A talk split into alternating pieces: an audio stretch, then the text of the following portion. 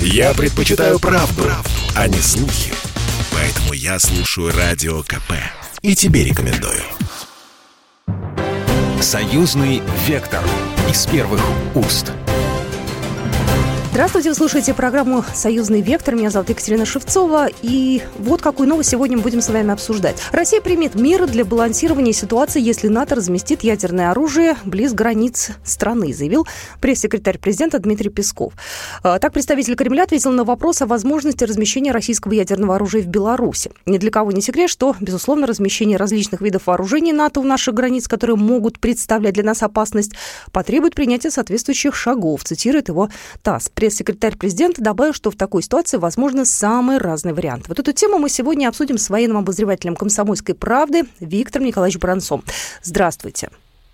Добрый день. Попрошу вас, наверное, напомнить нашим слушателям вообще, с чего все началось. Разговоры о том, что надо что-то у себя уже около границ размещать, они идут уже, ну, не первый месяц, так скажем. С чего все началось? Началось все с заявления Столтенберга, генерального секретаря НАТО, о том, что если Германия не примет новую порцию атомных бомб, то мы будем их размещать восточнее. А восточнее это, конечно, прежде всего Польша. И вот реагируя на это, президент э, Беларуси Лукашенко ответил, если такое случится, мы будем вынуждены просить у России ракеты. Конечно, речь не идет о межконтинентальных баллистических ракетах, дальность которых там э, от 8 до 10 тысяч километров. Тогда возникает вопрос, а какие ракеты Россия может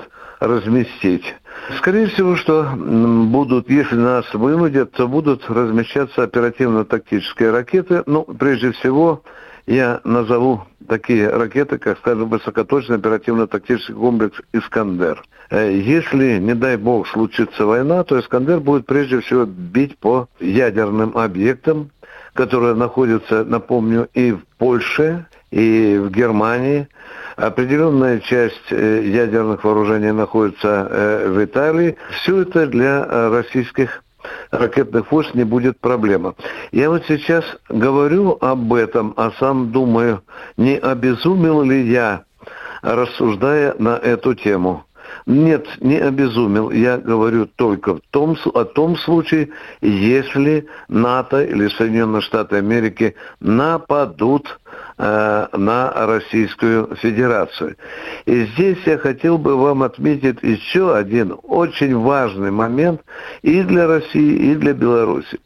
Года полтора назад президент России Путин внес поправку в нашу ядерную доктрину. Один из ее моментов это заключается в том, что Россия в случае реальной военной угрозы и ядерного нападения оставляет за собой право на ответный первый удар, на превентивный даже удар.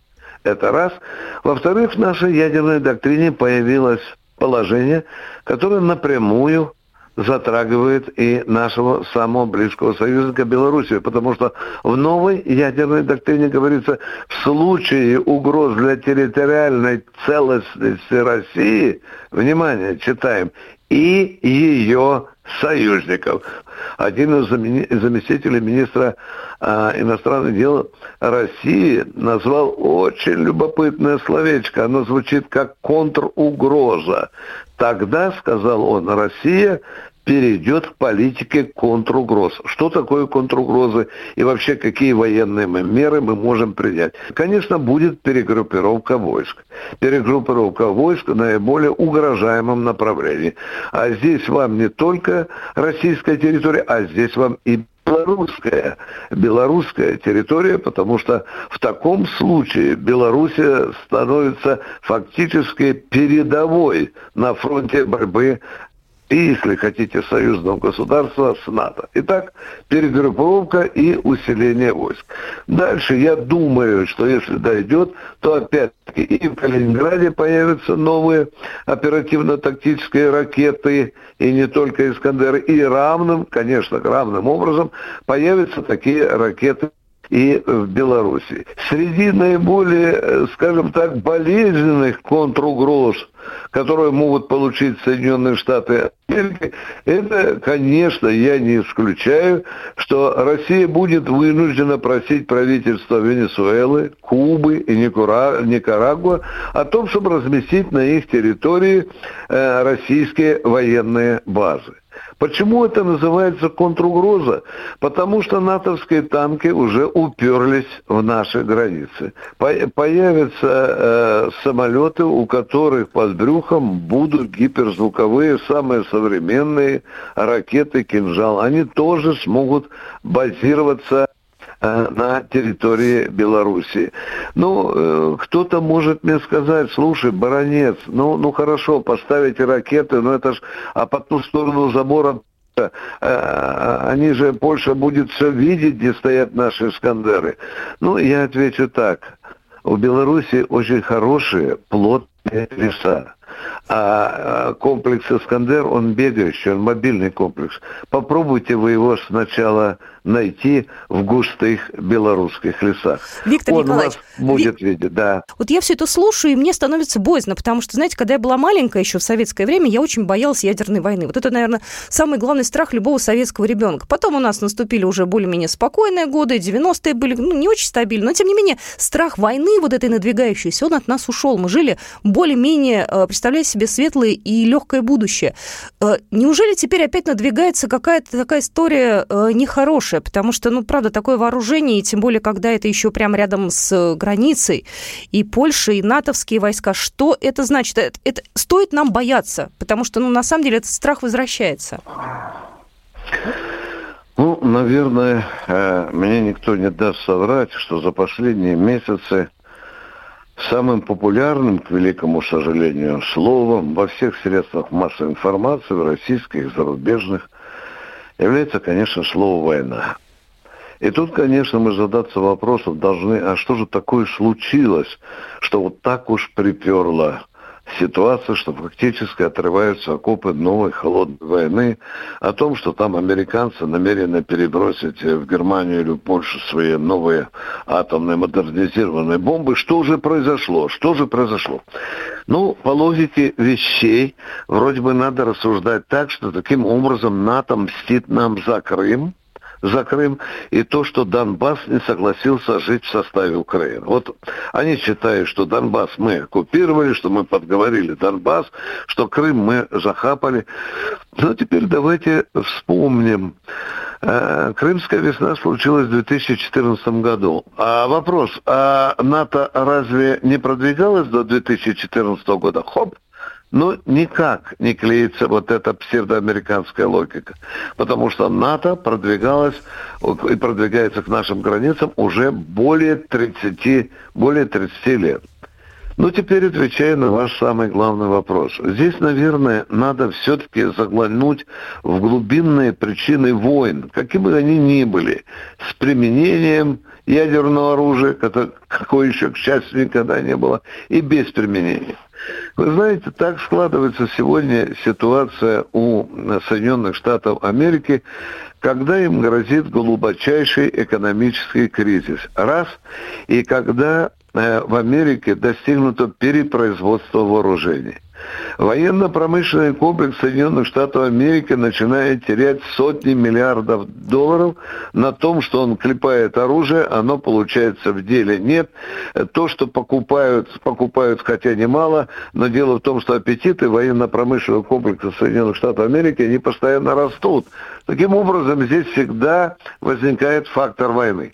Чем быстрее возникнет война, тем быстрее наживет сотни и миллиардов долларов военно-промышленный комплекс Соединенных Штатов так, Америки. Виктор Николаевич, у меня вопрос сразу. Да. Ну хорошо, он-то может и наживет, но при нынешних технологиях, при нынешних обстоятельствах ничего не останется уже ни от кого, ни от нас, ни от Америки. Вот это является самой большой загадкой американского геополитического мышления. То есть мы вас раздерем, мы вас разобьем, а нам ничего не будет. Вы знаете, вот американцы живут э, э, в этой страшной, страшной фантазии, когда мы им тысячу раз говорили, что это будет последняя война на свете. Я думаю, что и от Соединенных Штатов Америки ничего не останется. И, как говорит наш известный писатель Александр Проханов, на месте Соединенных Штатов Америки образуется пролив имени Иосифа Виссарионовича Сталина. И такое может быть. Э, российские ракеты, о, о чем мы с вами говорим, ядерные ракеты, готовы от океана до океана, способны вспахать американскую территорию. Вот, ну, вот этой, казалось бы, простой и страшной вещи ни американской политики, ни американские генералы не понимают. Какая здесь еще одна причина вот такого воинственного навала из США и НАТО на Россию? Она, на мой взгляд, заключается в том, что американцы после падения Советского Союза считали, что Россия лежит лежит у них таким распластанным трофеем, такой шкурой убитого медведя, по которому можно топтаться, вытирать о нее ноги, выколупывать у нее глаза, отрезать череп и так далее. Но дело в том, что вы видите, что произошло. Россия, как шутят нас народе, сначала э, встала с колен на карачки, а сейчас выпрямилась во первый рост. И что Россия?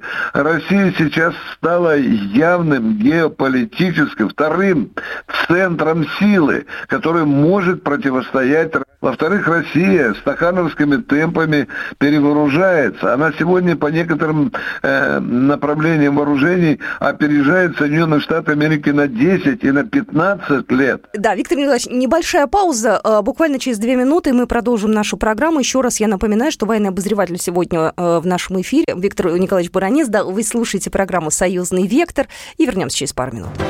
«Союзный вектор» из первых уст.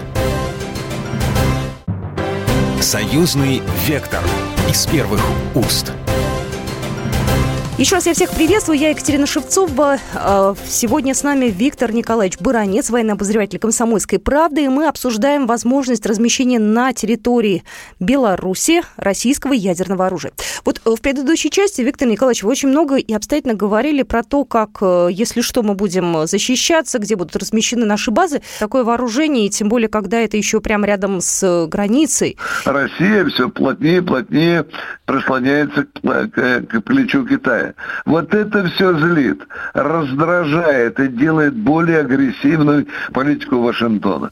Ну и вот сейчас вы видите, Москва предложила план, э, план, который, в общем-то, рассчитан на то, чтобы сбить вот это военное противостояние э, и в Европе, и возле границ России. И сейчас этот план, как вы знаете, находится на столе у политиков и генералов Вашингтона. Как они ответят, мы пока не знаем.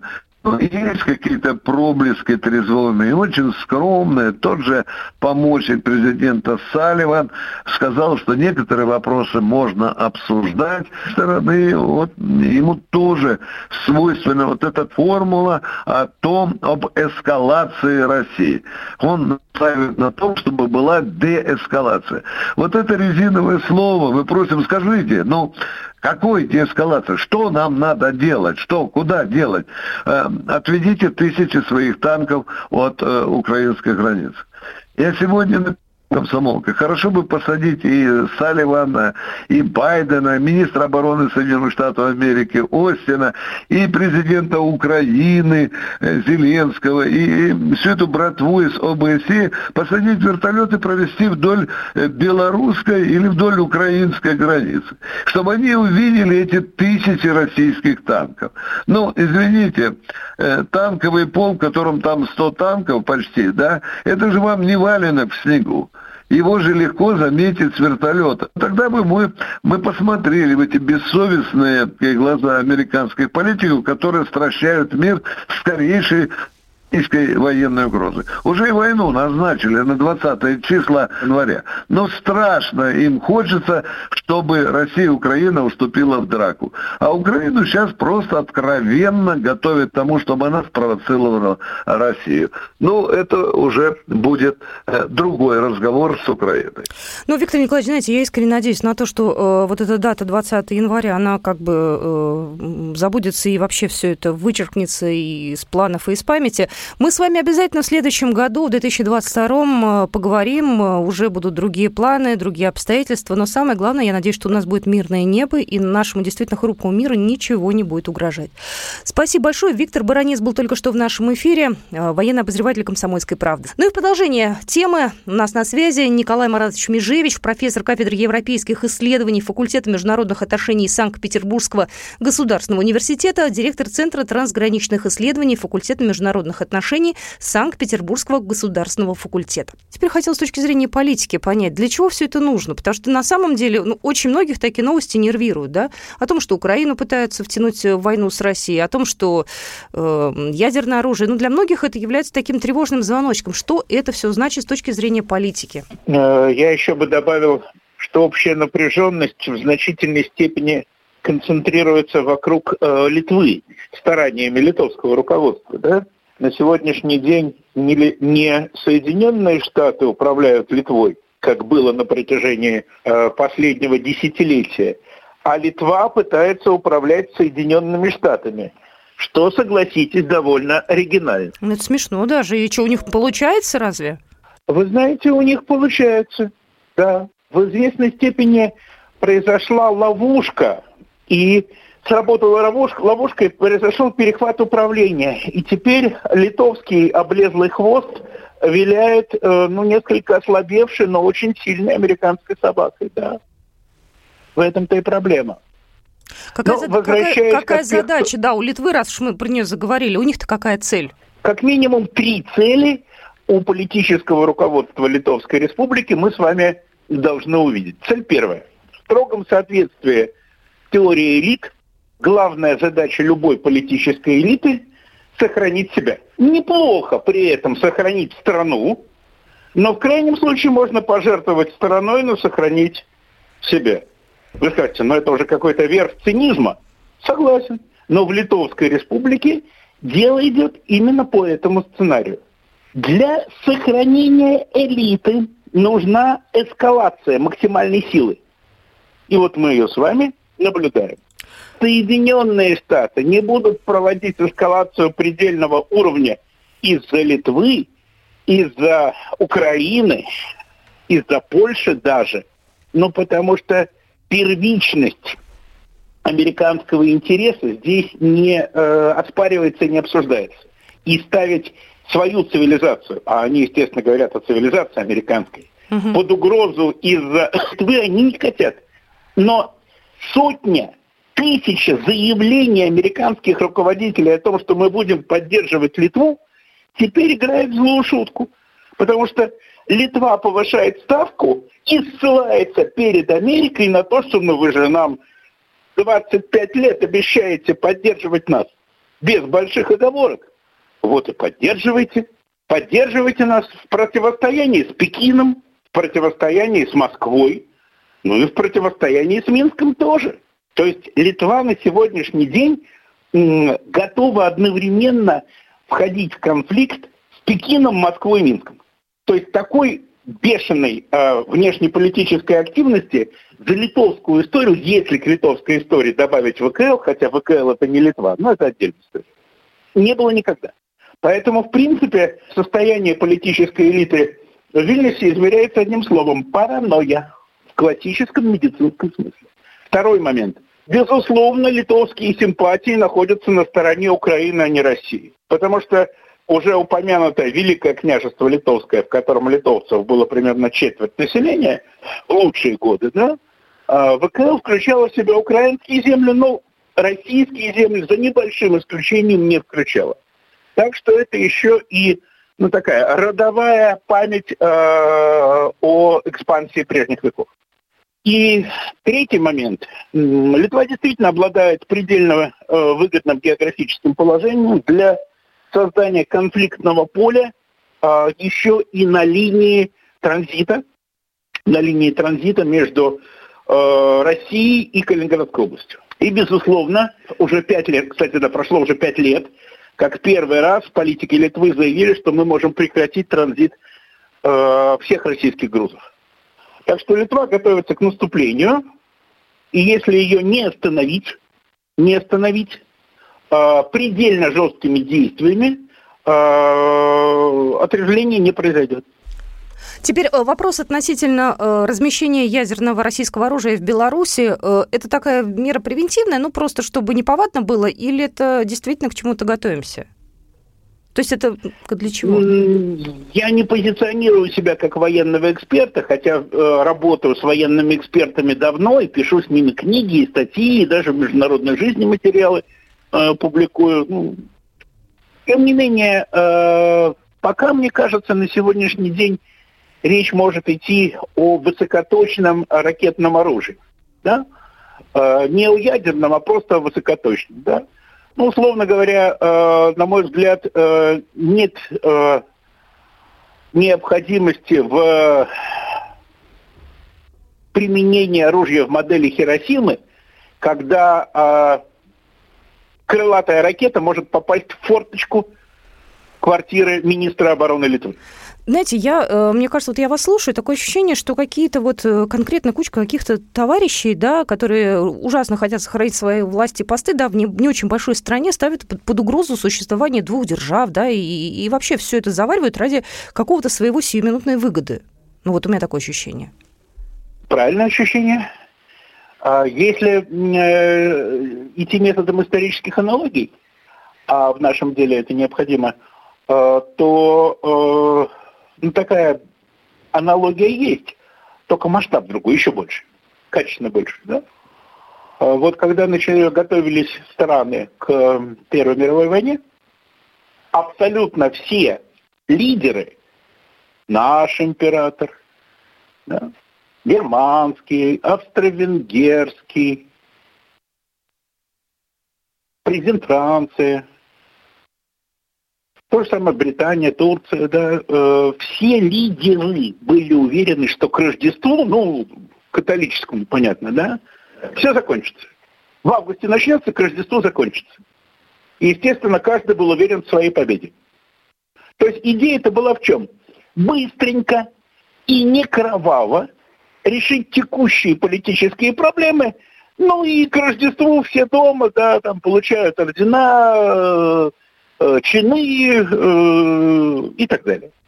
А по факту Чем это закончилось для российской, австро-венгерской, германской, турецкой империи? Феноменальной катастрофой. Британская и французская империя распадутся чуть позже, но катастрофа пришла и к ним. Единственное, кто с этого всего выиграл, ну, как мы с вами знаем, Соединенные Штаты Америки. Ну, знаете, я э, просто нас время поджимает. Программа искренне надеюсь на то, что все-таки все эти исторические аналогии останутся исключительно историей, да, что история не будет иметь э, да, повторения. А, Николай Маратович Межевич был только что в нашем эфире. Спасибо вам огромное.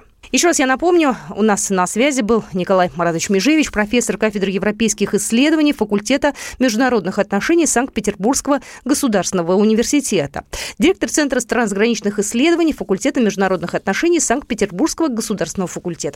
Ну и, собственно говоря, на этом программу «Союзный вектор» мы заканчиваем. С вами была Екатерина Шевцова. Программа произведена по заказу телерадиовещательной организации Союзного государства. «Союзный вектор» из первых уст.